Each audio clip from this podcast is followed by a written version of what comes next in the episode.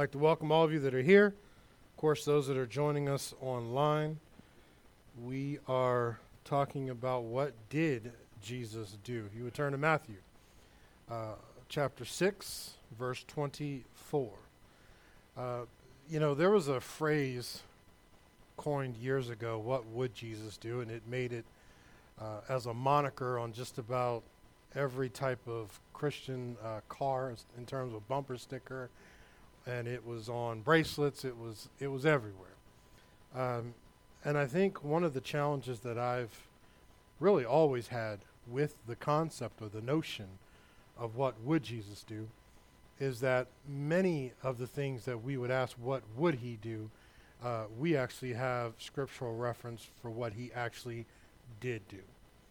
And so I think it's important because when you leave it up to what would somebody do, it's subject to the person you asked, as opposed to going back to factual data and looking at the truth of God's word and seeing what did he actually do and how to apply that into our lives. Amen. Amen. So if you would Matthew chapter 6 verse 24. And how many of you know this is in red so we know who's speaking? Jesus. How many of y'all think Jesus could preach a pretty good message? Amen. I agree. I agree. I don't think there's a preacher alive or dead that could ever preach a message like he could. So, whatever he's saying, it's got to be important. No man can serve two masters, for he will either hate the one and love the other, or else he will hold to the one and despise the other. You cannot serve God and mammon. Therefore, therefore what? Therefore, because you can't serve God and mammon, Therefore I say unto you, take no thought for your life, what you will eat, what you shall drink, not, nor yet for your body, what you shall put on. Is not the life more than meat, and the body than raiment? Now, I'll go back. Behold, the fowls of the air, they sow not, neither do they reap, nor gather into barns, yet your heavenly Father feedeth them. Are you not much better than they? Which of you, by taking thought, can add one cubit unto his stature? And why take ye thought for raiment? Consider the lilies of the field, how they grow, they toil not, neither do they spin. Yet I say unto you that even Solomon in all his glory was not arrayed like one of these. Wherefore, if God so clothe the grass of the field, which is today is and tomorrow is cast in the oven, shall he not much more clothe you, O ye of little faith? Therefore, take no thought, saying, what shall we eat? What shall we drink? Or wherewith shall we be clothed? For after all these things do the Gentiles seek. For your heavenly Father knoweth that you have need of these things. But seek ye first. Seek ye first. Did I, lose y'all? seek me first. And and what happens at that point? When you talk about prosperity, I think you know there there's a there's a, a, a great divide. If I could say there was anything that divides the body of Christ, there is nothing more divisive than the concept of prosperity. Uh, and you know there are people that say, "Oh, is there a prosperity gospel?" And I, I think one of the challenges that I have is to say, is there a prosperity gospel?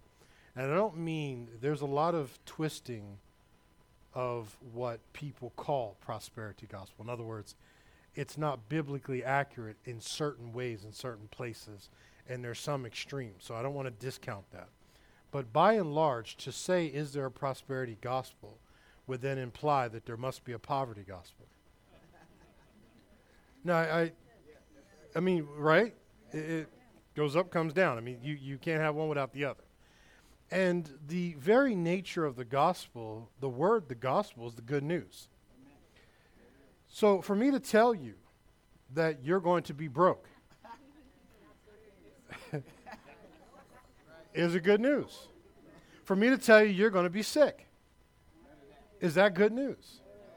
So then here's my here's my struggle is how to give this in a way that gives a balance to what people need to understand. Because when you take it to any extreme, it's going to get off in error. There's no question about it. And so my my thing today is to help you to understand what did Jesus do? Because you know, people have cliches. They've got little statements they make. You know, and, and I'm going to hit quite a few of them as we go through today.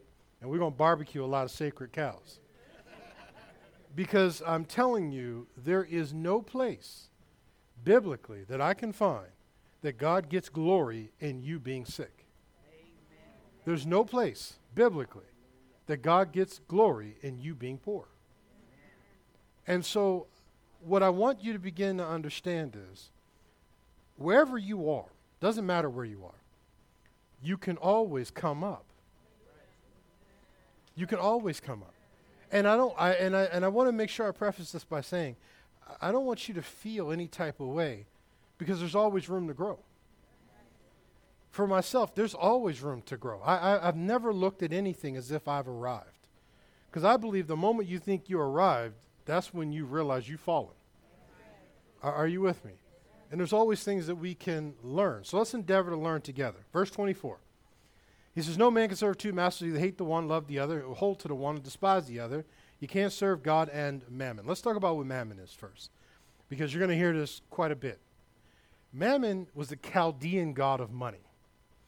And mammon, as it's referenced biblically, is the spirit that tries to control money, that tries to direct money. And so it's not that he's saying the money's the problem. He's saying the spirit that tries to direct you when it relates to money is the problem. And as he goes into it, he says, Therefore, what I'm going to say to you is take no thought for your. So then, how do you serve mammon? Mammon is the one, that's the. Have you ever became aware of a debt or a problem and you kind of felt like somebody just threw a wet blanket on you. You get this sinking feeling in the pit of your stomach, and you're like, oh my God, what am I going to do? Mammon. Mammon. You think it's not, na- you think it's just a natural. See, I'm at the stage of my life where as long as I don't owe anything come tax day, I am super stoked. okay? Some of y'all like, I can't wait to get a refund. I can't wait to not have to pay anything. for me, that's, that's what gets me excited. And so, you know, of course, April 18th just came. And my accountant sends me a message on the 15th. And she says, This is what you owe. and I'm like, no, she didn't. you actually fixed your lips to send this to me. How dareth thou? but then I had to remind myself there was a time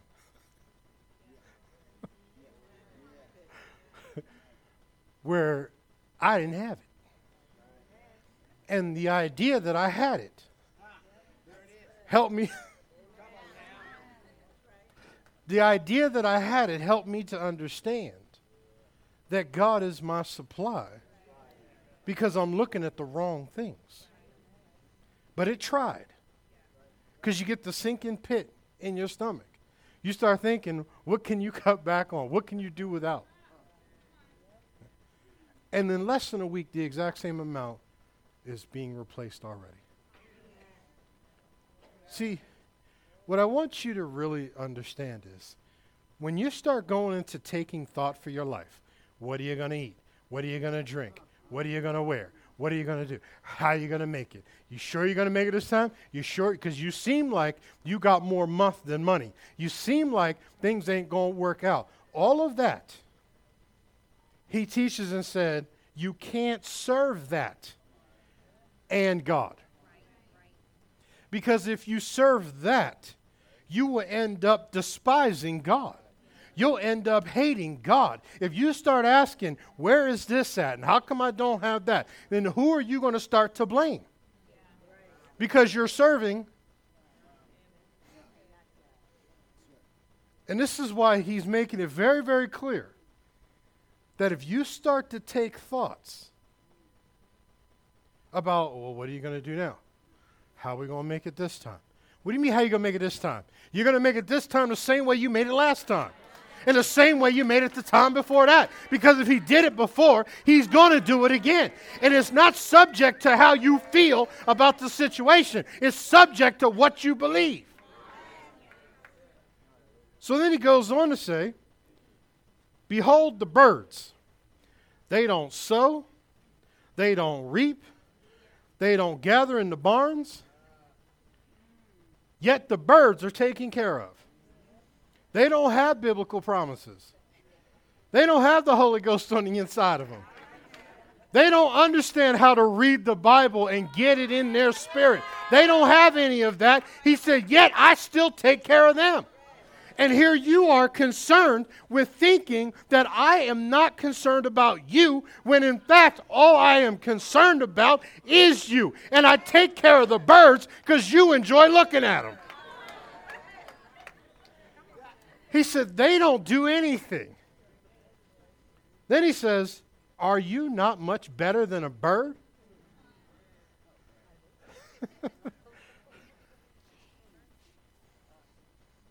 Are you not much better than a boy? you. I'm, t- I'm talking to you.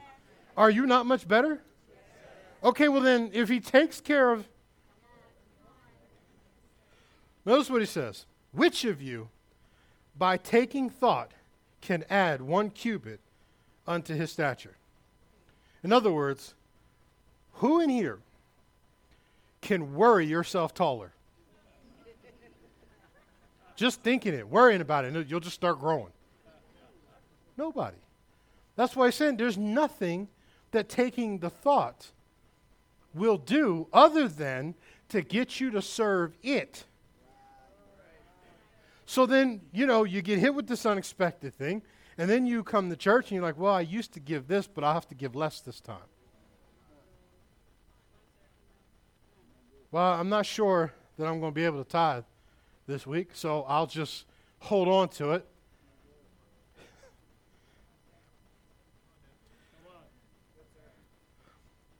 Verse 28. Why take ye thought for raiment? Consider the lilies of the field, how they grow. They toil not, neither do they spin. And yet I say unto you that even Solomon, in all of his glory, was not arrayed as one of these. In other words, the beauty. You remember, this references, if you have a reference Bible, this references back to the story where Sheba shows up. Queen, let me emphasize, Queen Sheba shows up and sees how Solomon has set all of his temple and house in order. And the Bible says it took her breath away to see how the servants were dressed, to see how things were being put in order, see how the food was prepared. She's a queen herself. She ain't no slouch. And it says that there was no more breath in her. In other words, it took her breath away. And he said, As much as I did for him, one lily, one flower is arrayed better than him that I took the care to make these flowers come out of the ground for your enjoyment. Wherefore, if God so clothe the grass of the field, which today, tomorrow, eh, or today is, and tomorrow was cast in the oven. In other words, if I make this stuff grow out of the ground, that you gather it up and burn it. You're not catching what he's saying. He said, I make all of this come up so you can chop it down and burn it. so if I can make that happen and watch you burn it, why do you get so touchy about money? He said, I literally make this stuff to grow just so you can chop it down and burn it. Therefore, or let- let's say in verse 30. Shall he not much more clothe you? And then he makes a statement. You know that that passive lamb Jesus who just walks around like this all day. Makes a statement and says, "O ye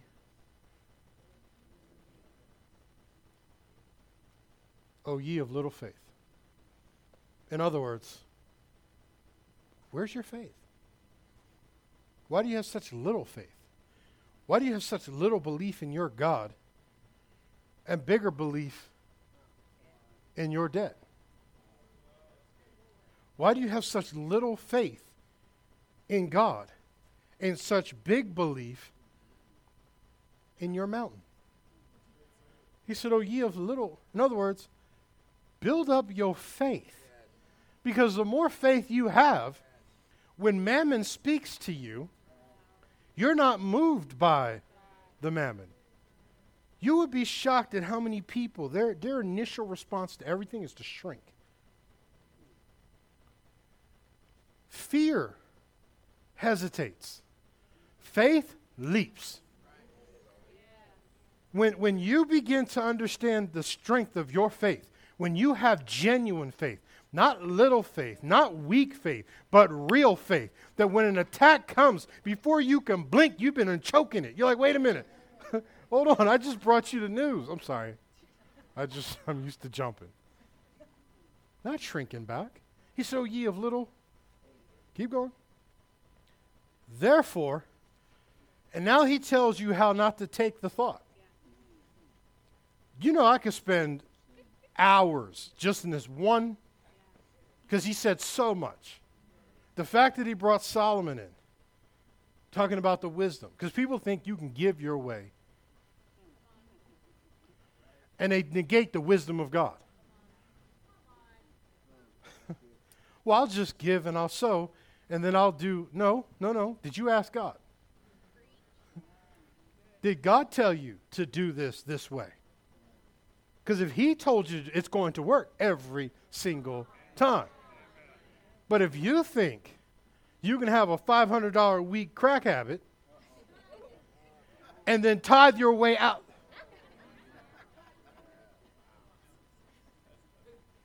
let me get a little more personal. You know, your recreational weed is from the earth. God put it here for me and you. And then we see see how y'all see how y'all. When I said crack, everybody I don't know. Like, oh, I don't know no crack. ain't talking to me. soon as I say something about puff puff pass, you like, oh no, he didn't. Well, yes, he did. Thank you, honey. How do you take a thought? Saying it. That's how we know. How do you know I'm struggling? Because your mouth keeps talking about it. Your Facebook posts keep talking about it. and you've fallen in love. You've fallen in love with the sympathy of people. And you lose the performance of God. Because you're seeking after somebody to, oh, you'll be okay. We love you. Everything. Because you're looking for something other than Him. Because mammon has stepped in the middle and got you to worship it, not Him. Then when you turn to Him, you don't worship Him, you worship mammon. And mammon's the one who wants you to get the attention. I'm preaching a little bit better. Y'all amen, but that's okay. So how do you take the thought? By saying it. You know how it is, right? You know, you get that thought. I don't know if I'm going to make it this time. The next thing you do, I don't know if I'm going to make it this time. Who are you parakeeting? Please do me a favor and show me in the Bible where God says you're not going to make it. Because when you learn to only say what He says, you will see what He sees and you will have what He told you you could have. But the moment you keep talking about what Mammon wants to say, he says, take no thought what? What shall we eat? What shall we drink? Wherewith shall we be? Now, notice what he says For after all these things do the Gentiles seek. For your heavenly Father knoweth you don't even need them. So then we send our kids to school and we tell them when other kids have nice things, you don't need that because we serve God. And you teach your kids that God is not as good of a provider as mammon is.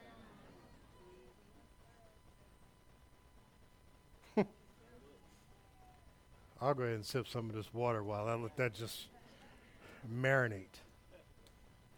You're not going to tell me that mammon is better than my father, who arrayed the lilies in the field, who set Solomon up the way that he did, it takes care of the birds, and I can't take care of.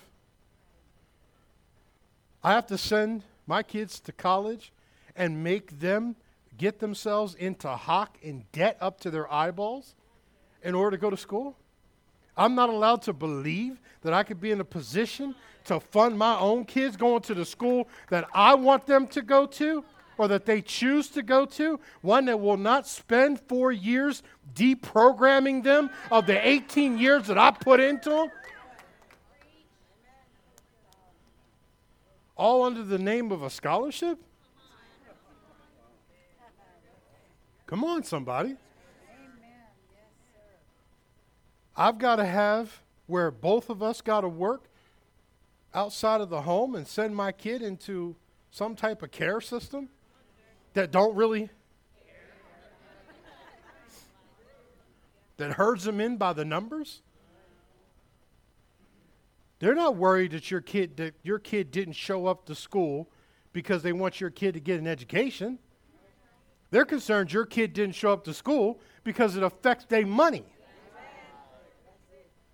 and you think I got to be a part of that system when God called me out of the Babylonian system, said, I will prosper you, I'll take care of you, I will bless you, I will keep you, and you're telling me I got to live under the bondage of subjection because of my belief of finances? So now I got to serve mammon to be spiritual. Y'all, come on. He says, Your father knows you have need of them. So, in all the things they want, he says he knows you need it. Look at, look at, uh, put in the Amplified Classic, please. Verse 32. Look, look at this. For the Gentiles, the heathens, they wish for it and crave and diligently seek all these things. Wish for and crave and diligently seek all these things. What are they not seeking? He didn't have a problem with you having stuff. He's got a problem with the stuff having you. And he goes on to say, Your father knows well that you need them all. Not, not you know, some of them, but that you need them all. Keep going. But seek, aim at, and strive after, first of all, his kingdom, his righteousness, and his way of doing things and being right. His issue isn't the stuff. His issue is how you go about it. Are you going to go about it God's way? Or are you going to go about it your way? Are you going to do it His way? Or are you going to try to do it the ski mask way?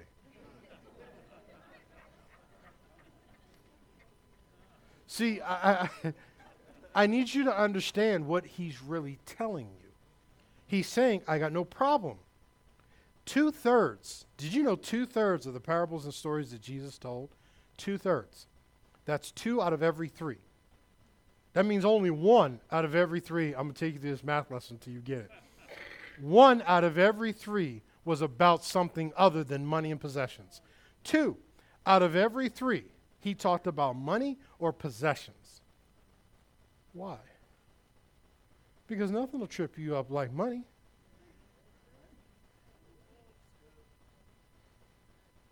Some of you have been dating people that cheated on you. You ain't mad they cheated on you. You mad they spent your money to cheat on you. You're like, hold up. You know, if you want to go ahead and be with this struck match, go ahead on. But you ain't going to use my money to do it. Playing with my money is like playing with my.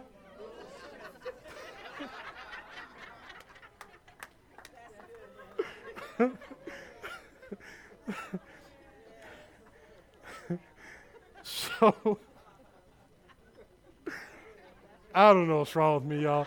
Listen. Look, look, at, look at John 10 10 in the Amplified. John 10 10 in the Amplified. I could not believe we spent 26 minutes and we ain't got off the first verse yet. Dear God, somebody help me. We got, we got to get here. I got one day to get this done. Jesus gives you the mission and the vision, and he does it succinctly. He says, The thief, the devil, comes only in order to steal, kill, and destroy. Satan only shows up for those reasons. So when the spirit of mammon starts talking to you, it's only there for one reason to. Jesus said, I came that you may have and suffer in life and get it when you get to heaven. He said, I came that you may have and enjoy life and have it in what? To the full. You ever you ever studied the part about where, where it says, My cup runneth over? You don't think God knew how much is in the cup? When he pours out, you don't think he's sitting there going, I know exactly. Listen, he knows how many hairs are on your head when he fed the 5,000 men, not because there's women and children in the mix as well, but the Bible says there's 5,000 men. So we know at least there was 5,000 men there. And then there's a whole bunch of others. The same God that knows how many hairs is on your head. He knows exactly how many hairs are on your head. Yet, when he fed the 5,000 plus, there was 12 baskets left over. You don't think he knew how many people?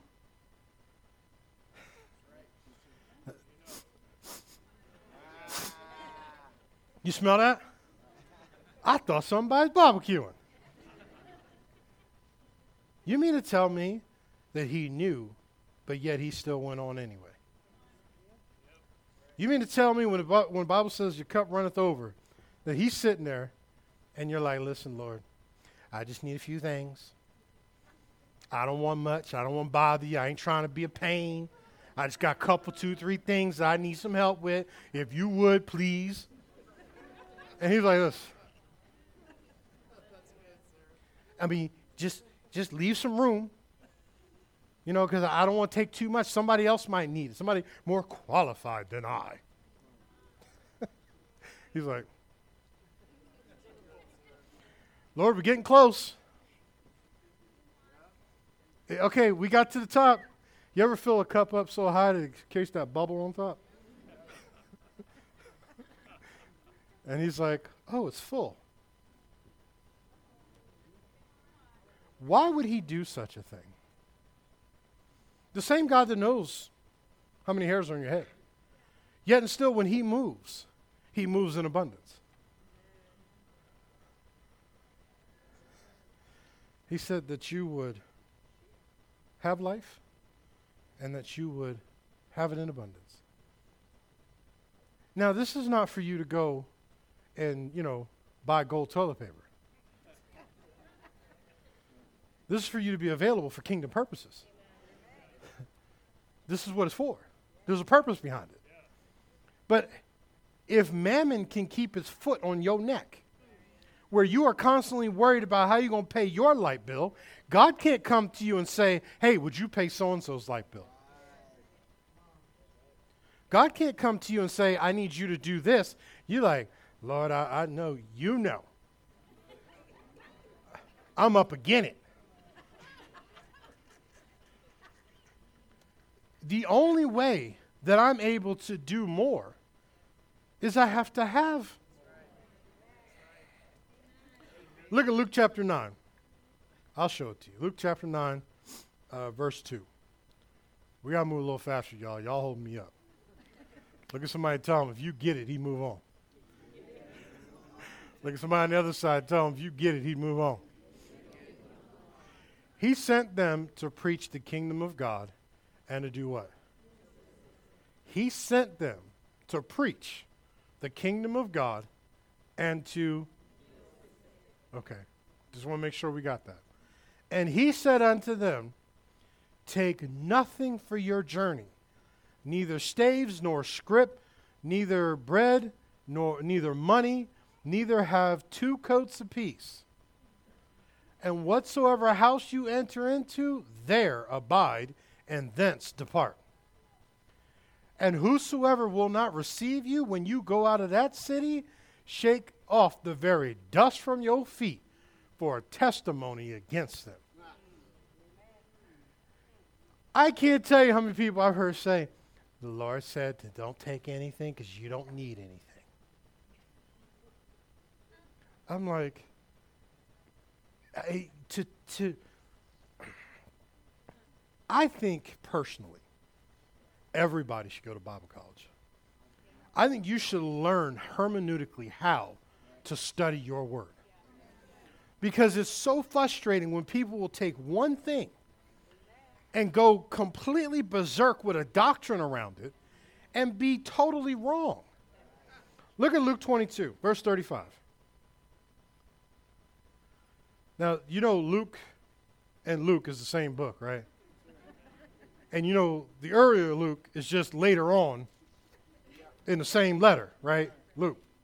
I'll just make sure we got to establish some basics here, right? Verse 22, or chapter 22, 35, he says, And he said unto them, Who's he? What color is it? When I sent you without purse, without scrip, and shoes, lacked ye anything? And they said, So why did he send them with nothing? To teach them.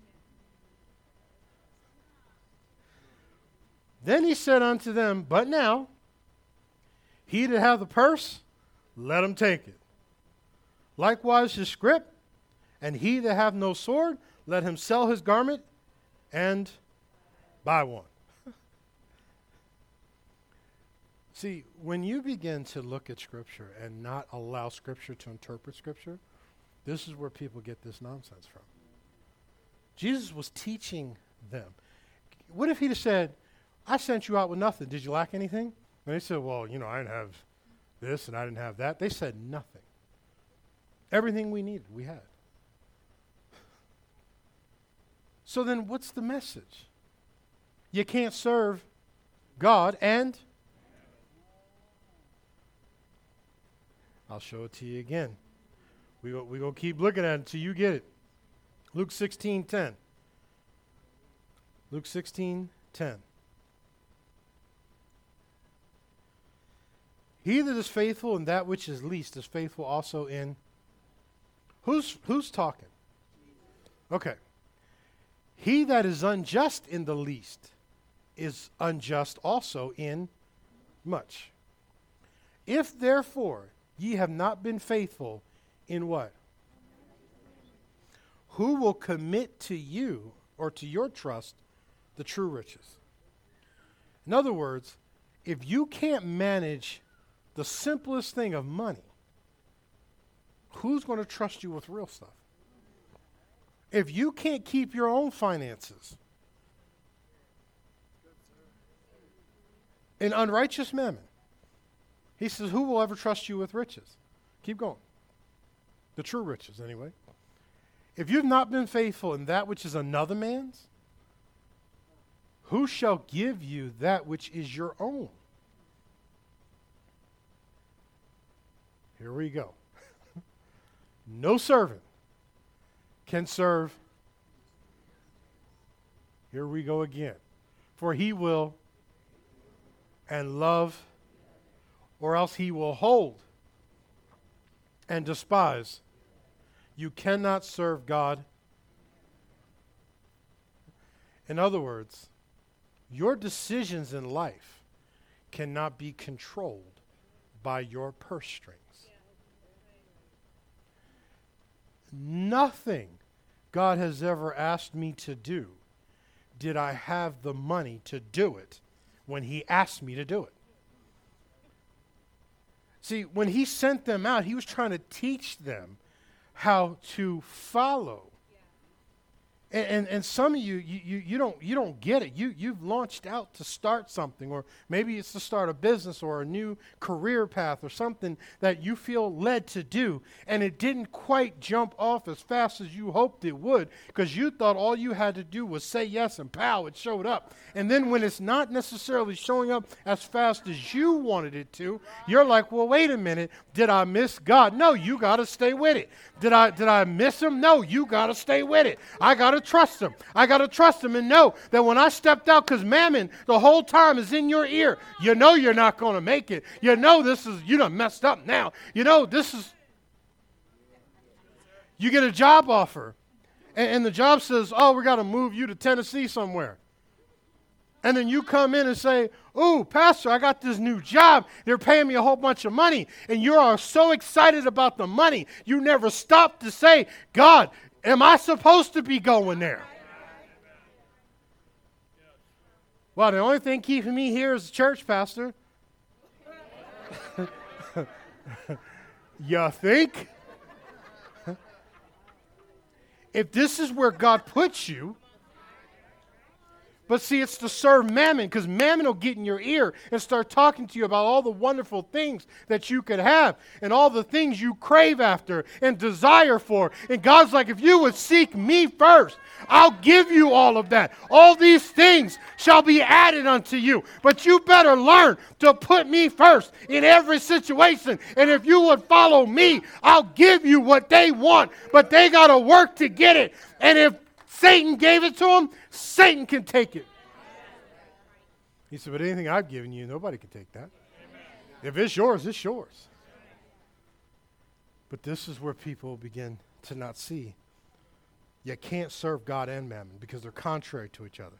Now, watch what he says. You'll hold to the one, you'll despise the other. You cannot serve God and mammon. And the Pharisees also, who were what? heard all these things and derided him.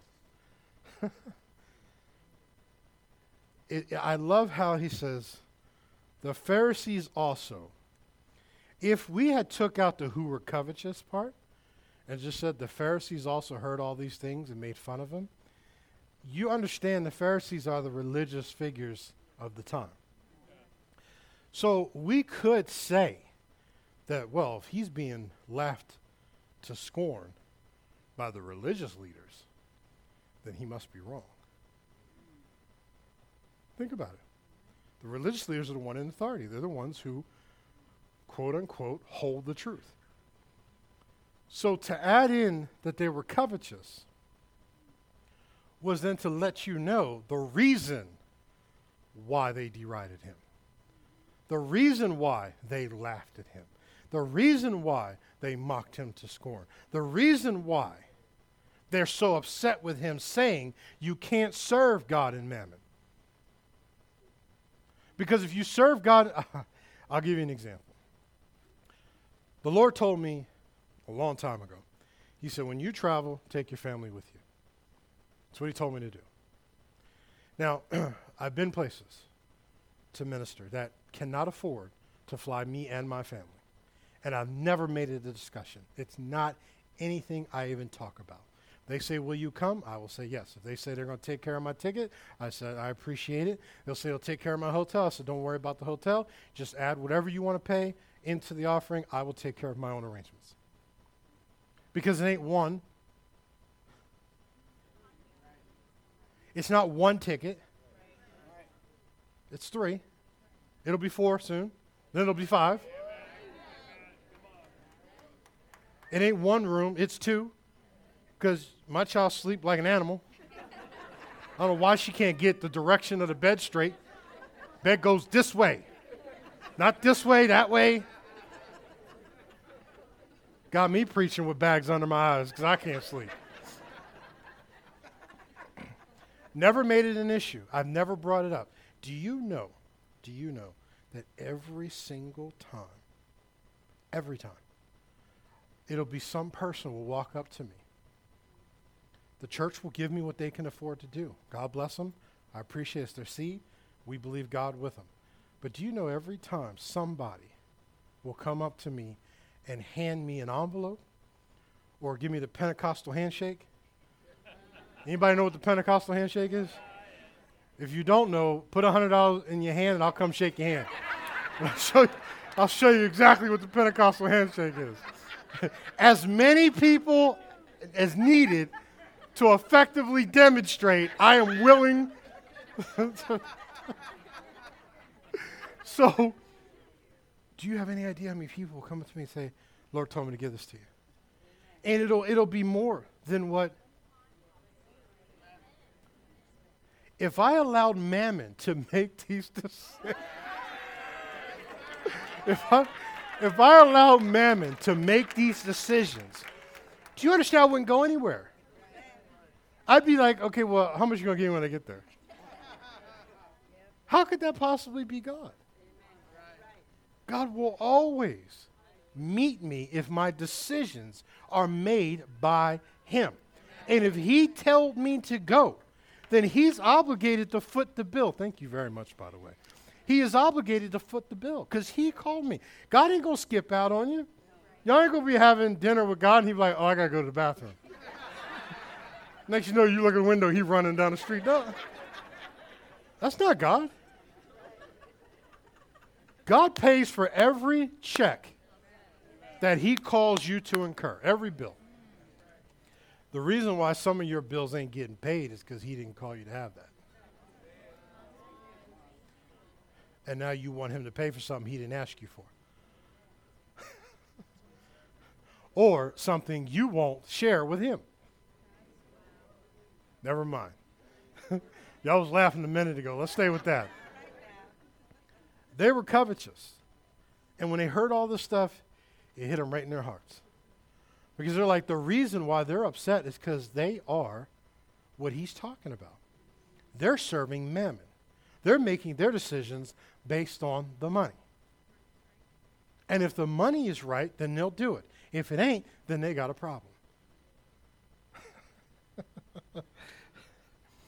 See, this is where people make me laugh because they want revelation but they, they don't want tithe. And when the Bible says, bring you the tithe in the storehouse so that there's meat in the house, then they're the first ones to tell you, there's no meat in here for me. There's no meat in here for you because you don't have no investment in this. People want something for nothing. And it amazes me how God has never functioned with something for nothing. That has never been his way. He doesn't care what it is. The, the widow woman with the mite he didn't care the amount. He cared that you took. Because he can't bless what you won't let go of. It's just that simple. So, Mammon tells you, I'll, I'll, I'll, deal with another issue of spirit of Mammon. I was going to leave it alone, but I'm not. Can't help myself. It's like a big red button blinking. Press it, Pastor, press it. you know how uh, you know how when you go into your closet and you're looking at your clothes and you see there's really maybe 20% that you actually wear. right? You you got a, a, a shirt that you ain't wore since your high school days. Always under the pretense, one day I'm going to fit back in. You got a dress. You call it your skinny dress. One day, I'm going to fit back into that dress. Never mind the fact that the dress is so old that it's out of style anyway. Never mind the fact that the shirt is out of style. You one day are going to fit, so I, I just got to keep it. So, so you hoard stuff. Somebody asks you, hey, where, where's this thing? You're like, ah, it's around here somewhere. You got so much, you got paths through your house with junk. And then you say, I don't care nothing about money. You sure?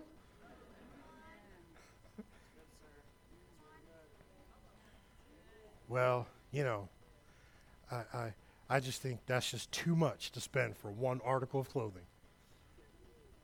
Yet, Jesus wore an outfit that was sewn with no seams. And, and it had no seams.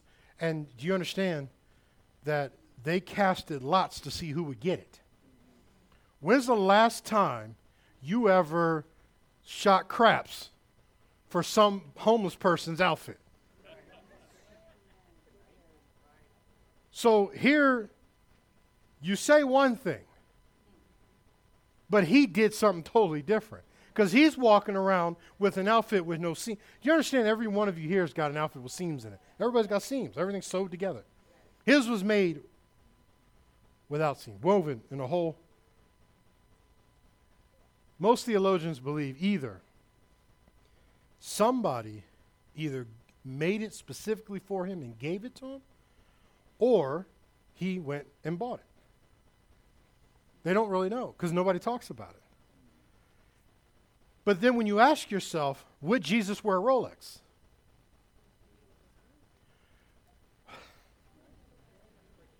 Look, look at, look at, look at. oh, son, y'all tightened up. Did you feel it? You felt it, didn't you? Yeah, yeah. That was Mammon right there. but I'm about to kick Mammon in his John Brown hind parts right now. See, look at look at uh Oh my goodness. Look at John 12. John 12 verse 3. And then Mary took a pound of ointment of spikenard, very costly, very, very, very costly, and anointed the feet of Jesus and wiped his feet with her hair. And the house was filled with the odor of the ointment. Then saith one of his disciples, Judas, Simon's son, the one that was going to betray him, why was not this ointment sold for 300 pence and given to the poor? This he said, not that he cared for the poor, but because he was a thief. And he's always trying to get the bag.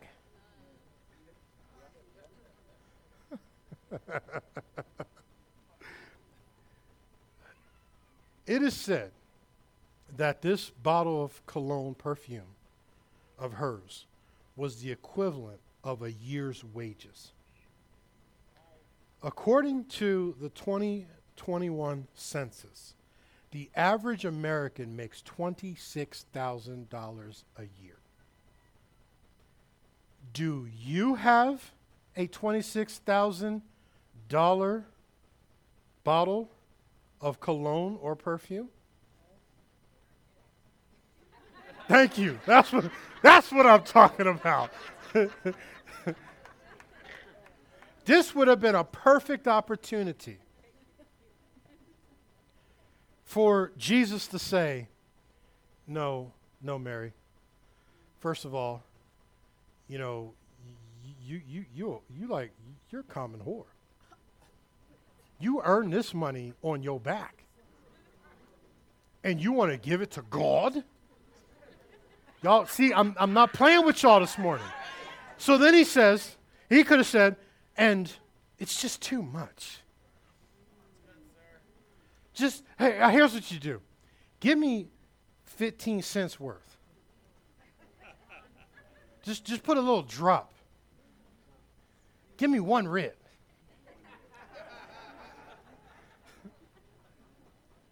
Why? Why? Didn't he? This was a perfect opportunity to say, "That's just too much." and the only one who spoke about it was Judas. And I want to point something else out to you, because this is this this is one of those things of how people will bring division into a church. Well, I think we should have done this with the money. I heard we did a fundraiser and and I think we should start a food bank with it. I think we should have spent it on this.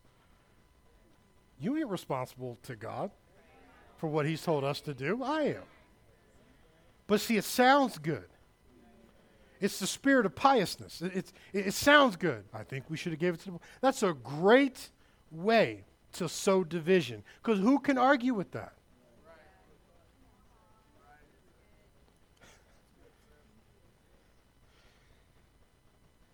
Mammon wants to direct the money. It wants to control it. That's why, it, you know, if I was to ask people, if I was to pick 10 of you randomly, gave you a piece of paper and said, write down what's an expensive car, what, what value, dollar amount would an expensive car be? I guarantee it, we'd have a whole range of numbers. Everybody would have a different thing. Some would say, I think 30,000 is a lot. I, some would say, I think 50. Some would say 100. Some would say 2 million, whatever. My problem is that when did God step off the throne and put you on it to determine what someone else should have? Because I don't recall that ever happening. Well, I just think it's too much. Nobody asked. You are literally answering, answering the question that nobody has asked. How dare he have, and how dare, and I can't believe. well, if I was him, I'm giving you all the judging language that he says don't do unless you be. well, I, you know, I ain't got nothing. I'm not one to gossip or nothing, but if it was me, I, I just, I don't think it takes all that. And that's why it's not you.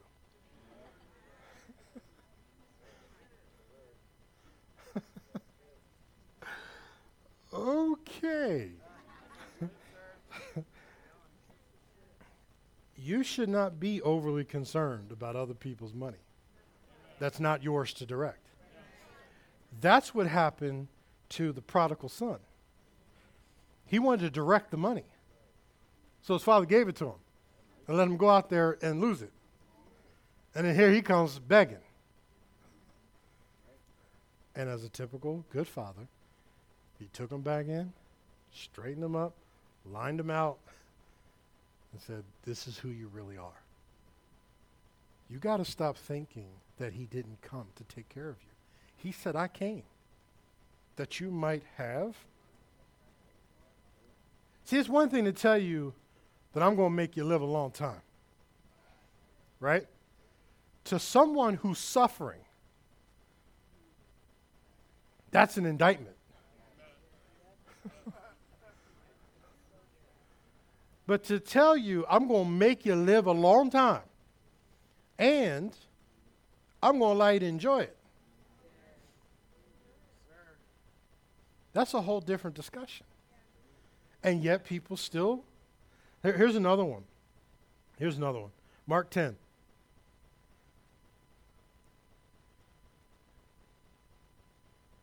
You got to love this one. Mark 10.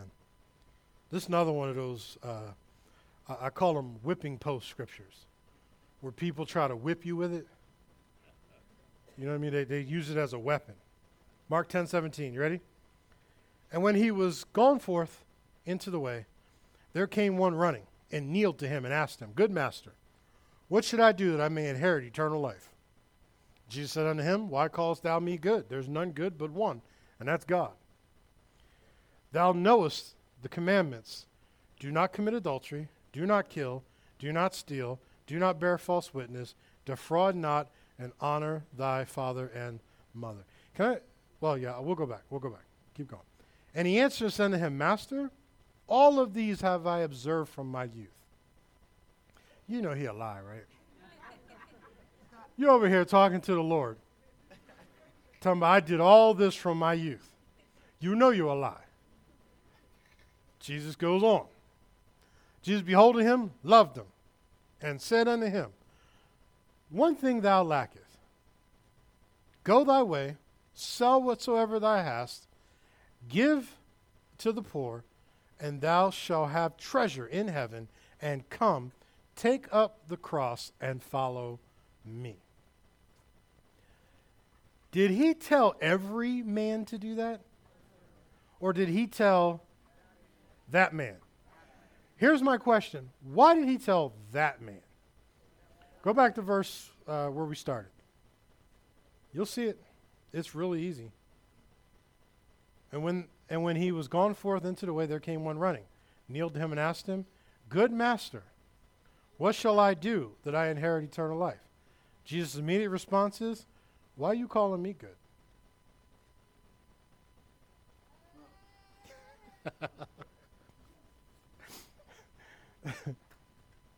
okay. I'll, I'll, I'll bring it because I can feel the tension in the air. So I, I, am going to bring it to you right now. You ready? How many of you got kids? Okay. When your kid runs up to you and says, I love you, you're the best daddy, you're the best mommy in the world, your immediate response is, Why callest thou me good? Why, why, why you come around here calling me good? Then you got the nerve to say you kept all the law that millions of people could not, but you did. You seeing it? So then he says, i tell you what you do. You want eternal life? I got you. Go sell everything you got and follow me. See, because I'm going to come back. But where are we at? Verse 21, 22. And he was sad at that saying and went away grieved, for he had great. so when your child finally tells you what they want and you say no, then they walk away. If they had a can, they'd be kicking it.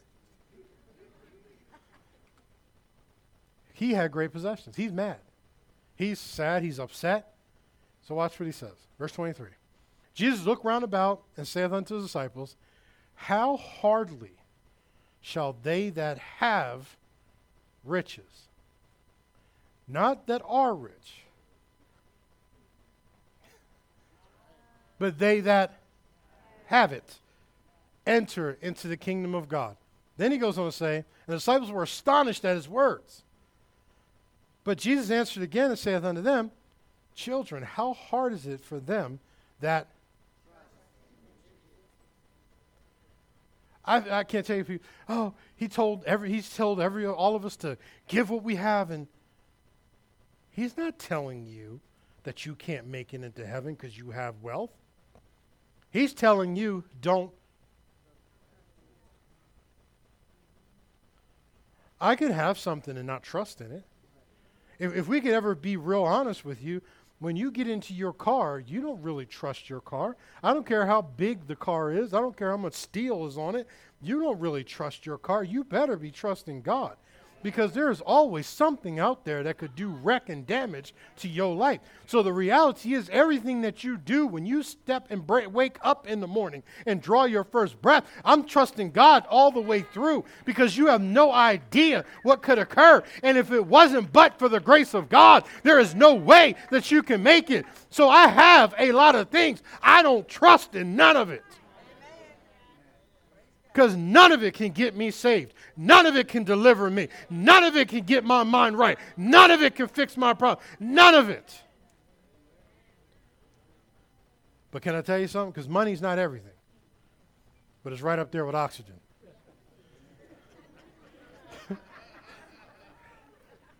Listen to me. The Bible says money answers all things. Money answers all things.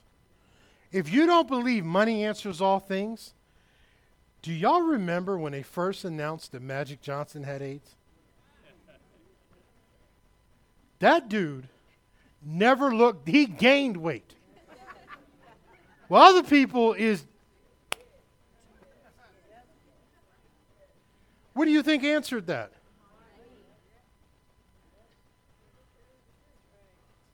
Money answers all things. He's just as chubby. We're like, you sure? and of course, the reports are today he doesn't have it anymore. Now, how'd that happen? I know y'all don't talk to me, but I'm going to talk to you. Because the Bible does say money answers all things. It's a tool. It doesn't make it good or bad until it falls into a good or bad person's hands. So he says, How hard is it for them that trust in riches to enter into the kingdom of heaven or kingdom of God? Watch this. It is easier for a camel to go through the eye of a needle than for a rich man to enter into the kingdom of God. Keep going. Then they were astonished out of measure, saying to themselves, Who then can be saved? Why would you ask that question? Listen, let, let, I'm not, you know, let, let's just, just do a demonstration, okay? If I said to you that only Hispanic people can go to heaven, those of Hispanic descent can go to heaven, right? What person in here of Hispanic descent is going to ask me anything? You're just going to be like, cool. I'm good. the only people that are going to ask me who can be saved then are going to be those that are not. He says rich people can't make it. They're like, well, then who can?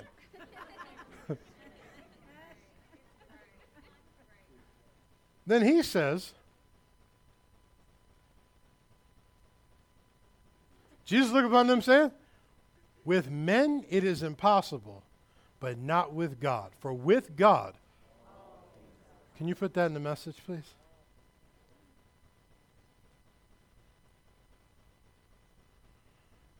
They were falling puzzled and not just a little afraid. He took the 12 and began again over to what to expect next. Listen to me carefully. Is that it? No, I don't think that's it. Where'd y'all go?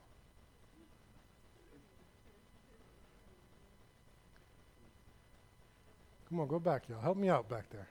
I ain't got a lot of time. Keep going. 27 comes before 29. There we go. Jesus was blunt. Not Jesus smoked a blunt. Jesus was blunt. For some of y'all still reeling over my comment earlier.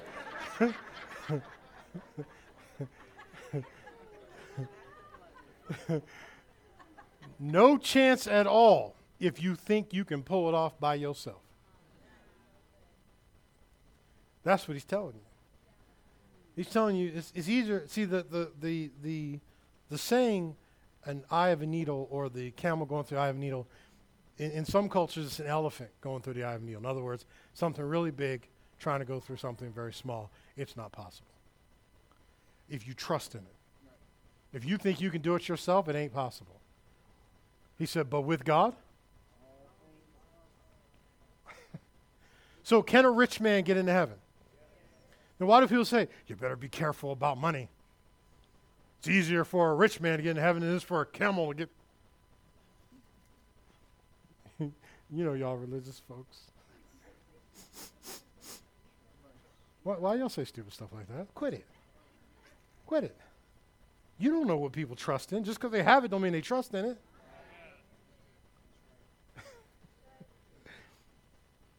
go, go back to uh, verse 27 in the um, King James. Verse 28, sorry. Then Peter began to say unto him, Lo, we have left all and have followed thee. And Jesus answered and said, Good. Sure to appreciate you giving up everything. Maybe I'll pat you on the back when we get in heaven. Verily I say unto you, there is no man that have left house, brethren, sisters, father, mother, wife, children, or lands. For my sake and the keep going but he shall receive a hundredfold when? When? When? In this time houses and brethren and sisters and mothers and children and lands with persecutions that part and in the world to come eternal life so when Jesus said, Sell your stuff and follow me, he's trying to get him to understand. When remember Jesus said foxes have holes, but the Son of Man has no place to lay his head? He's trying to get him to understand you don't want this smoke. Because you think just because somebody has, that it's easy to have. But you don't understand that just because it looks light don't mean it ain't heavy. Just because I carry it well don't mean there ain't the pressure. And when you go up in the things of God, the pressure changes, the world changes, the attack changes. And if you can't handle what's going on right now, you definitely ain't going to be able to handle when all hell has broken loose against you. He said, Foxes have holes. I ain't even got a place to lay my head. He said, But yet and still, I am fully supplied. Yet and still, I got everything I need. Yet and still, if I need money to pay the taxes, go fishing, baby. Pull the fish out of the water. He's got money in his mouth. I done caught many a fish. Not near one of them had money in it. Not a one. Now, I wouldn't mind catching one with a black card in it. but I ain't found one yet. So then stop acting like he didn't come that you would have and enjoy. He came to prosper you. He came to set you free, to get you out of the parched land, to bring you into a land that floweth with milk and honey, to bring you to a land of having a supply, that every need is met. Will there be struggle? Of course, there's going to be struggle. Will there be challenges? Of course, there's going to be challenges. But those are not designed to get you to give up. They're designed to see whether you'll listen to mammon or not, or whether you'll follow God, even when all hell's breaking loose. Will you follow God, even when it don't look like it's going to work? Will you follow God, even when He, whatever He told you to do, you still go and do it? He told them, He said to them, He said, "Listen, I need a colt that no man has ridden." You know what that means? I need a car with no mileage on it. Amen. He said, I need a colt that no man has ever ridden. He said, well, once you do it, once you go yonder, he said, when you get over there, you're going to see it tied up on a fence. Can you imagine? Listen, walk with me here. You walking through town. Jesus said, I want me a colt that no man has ridden. I want me a car that ain't nobody smoked in, ain't nobody drove before. And you walking through town, and he's like, and here's why I want you to go get it. And you thinking to yourself, this man really want me just to walk in somebody's backyard and grab their coat? He ba- it's like me telling you, listen, I, I, Lord told me there's a brand new car for you. It's down the street, parked at 512 Main Street. Go get it. You, you ain't going. Don't, don't, you ain't, you like, hold up. You want me to go to some front of somebody's house and take a car that's parked in front of their house? If you got any melanin in your skin, you definitely ain't doing that.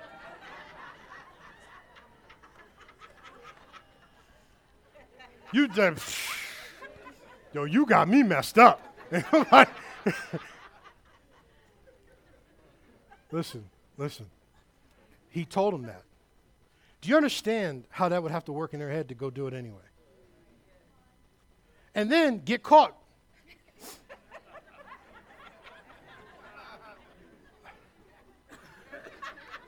The master said he has need of this.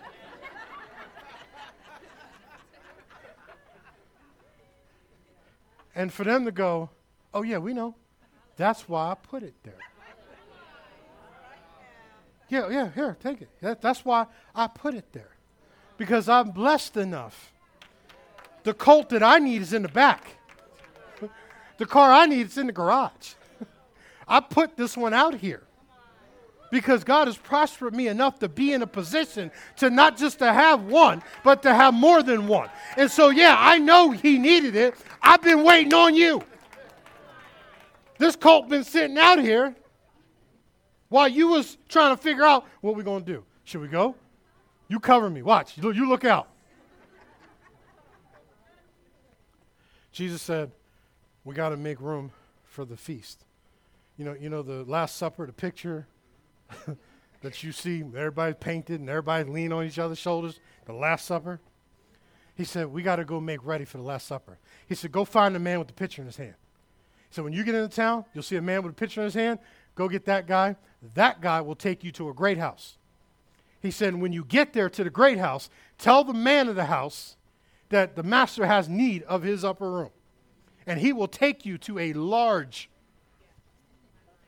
Go, go to, go to, um, we got, dear God, we don't. All right. Can I go one more place with y'all? Uh, Mark 14, 12. Mark 14, 12.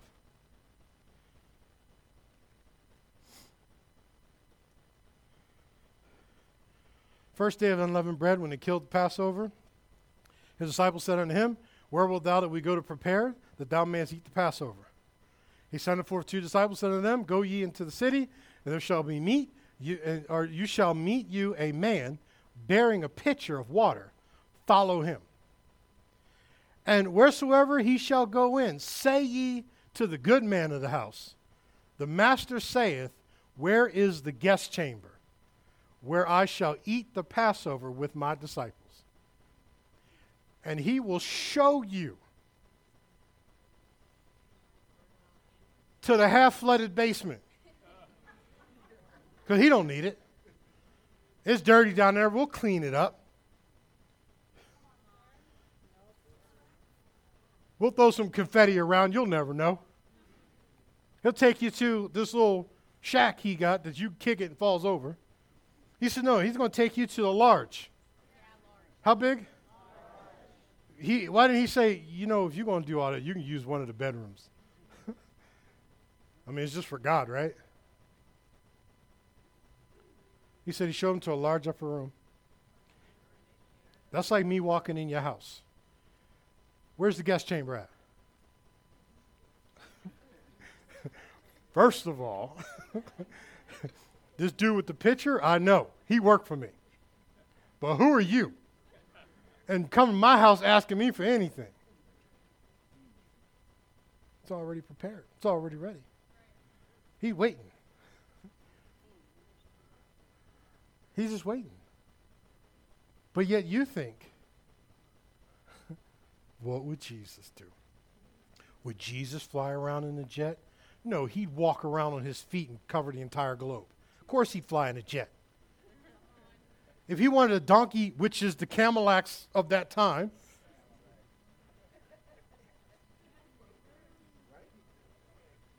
Why would he not fly in a jet?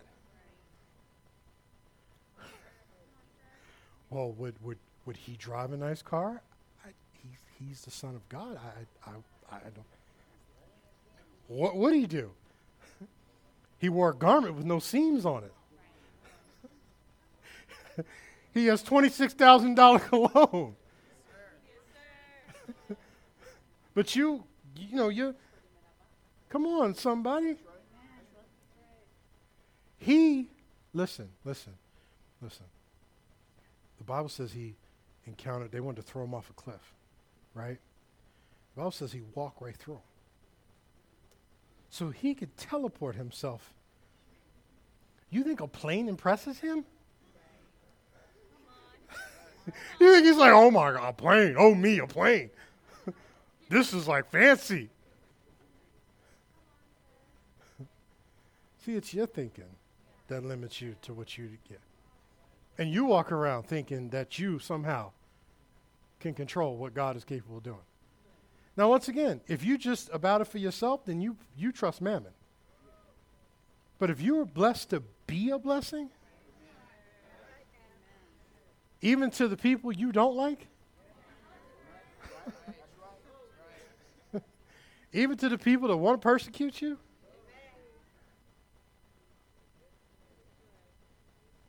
or, or do you think everything just should be free?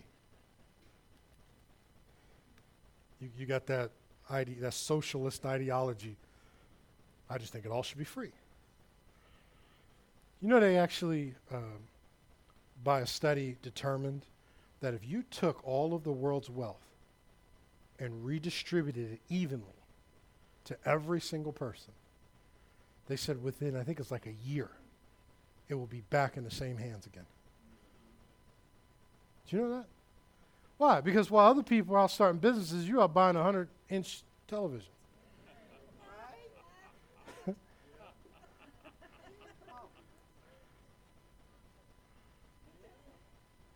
Lost him.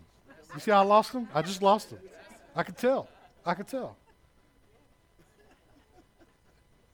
We have got to get to the point where we understand what did he do? He came to prosper us. Not only did he come to save us, but he came to prosper us. And he came so that we would be set free from our own ideologies. Now, the reality is, will everybody be that way? Of course not. There's all different types of people. But here's the one thing when he looked for a tomb, he didn't go to the tomb of a poor man. He went to Joseph of uh, Arimathea and used his tomb. He said, let me borrow it just for a few days. Why, why, why would he need to do that? See, if we're going to make a difference, because I'm going to tell you one of the reasons why Christians are not reigning in political powers. Because we're too busy trying to be poor and not trying to be effective. What would happen if our buying power could shut down Hollywood? You think they'd make better movies? You think we'd have to fight over seven year olds not knowing what gender they are? If, if we all got together and just said, you know what, we're not spending another dime on this nonsense until y'all fix it.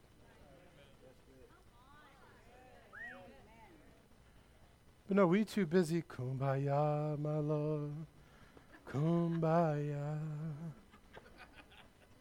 The whole while Satan's like, as long as y'all stay in there, I'm good. as long as I can keep my foot on your neck, I'm good. y'all can worship whatever you want to, as long as mammon controls the moment the believers come together and say, you know what? Nah. We hold some of these chips too, you know. we, we hold some of this power too, you know. And, and we, we're going to wield it correctly. And when we get into positions where we can help each other out and get out of just survival mode, now we start plotting and strategizing how we going to do what God's asked us to do. And God, how do you want us to do this? And we start taking things over and we start moving and buying up the land that's going to become. Now you might not want to deal with me, but you're going to have to deal with me. You're not going to make laws in my state and not have to talk to me. You're not going to tell me what I'm going to do in my city and not have to come deal.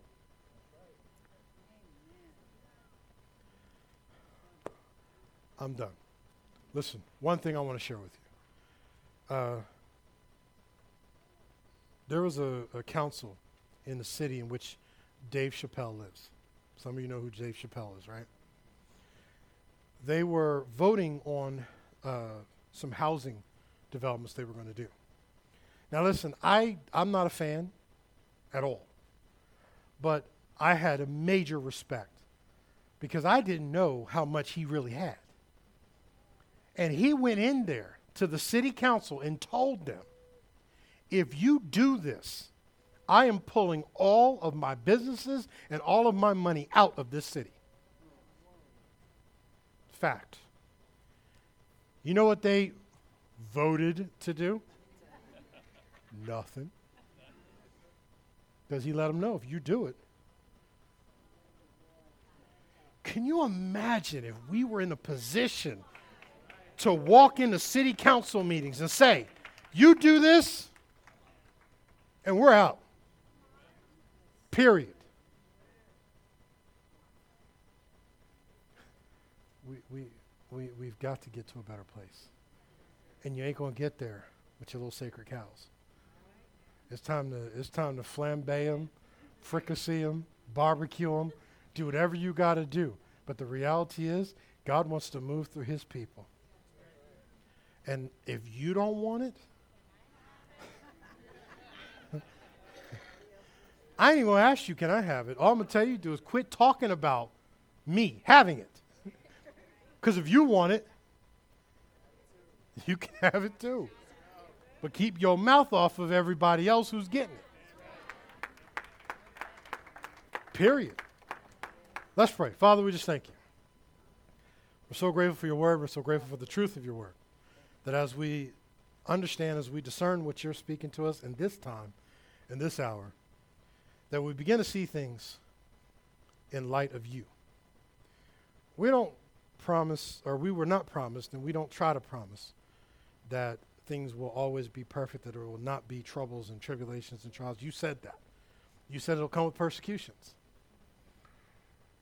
But we know that whatever comes our way, as long as you stand with us, long as you have gone before us, we will come out all right. Amen. We will come out the winner. We will be victorious. So, Father, we thank you for those that are unto the sound of my voice. There's, there's a select few here that God has called you into greater places. You struggled with understanding why. Because in the natural, it doesn't really make sense.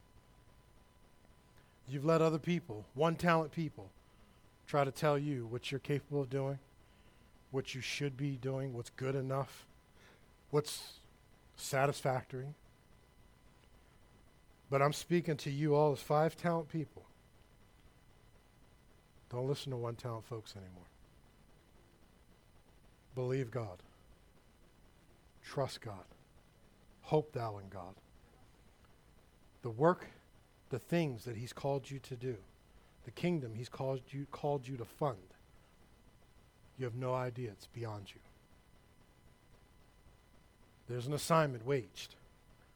The spirit of mammon wants to direct your decisions, wants to tell you what you can have, how you can have it, when you can have it. But I'm believing that today that bondage is broken. I'm believing today that that's, that voice is silenced. That you will begin to dare to believe and dare to trust God and watch what He's able to do. These things we pray in Jesus' name. All believers in the house said, Amen. Amen. I'm going to turn it over to Joe.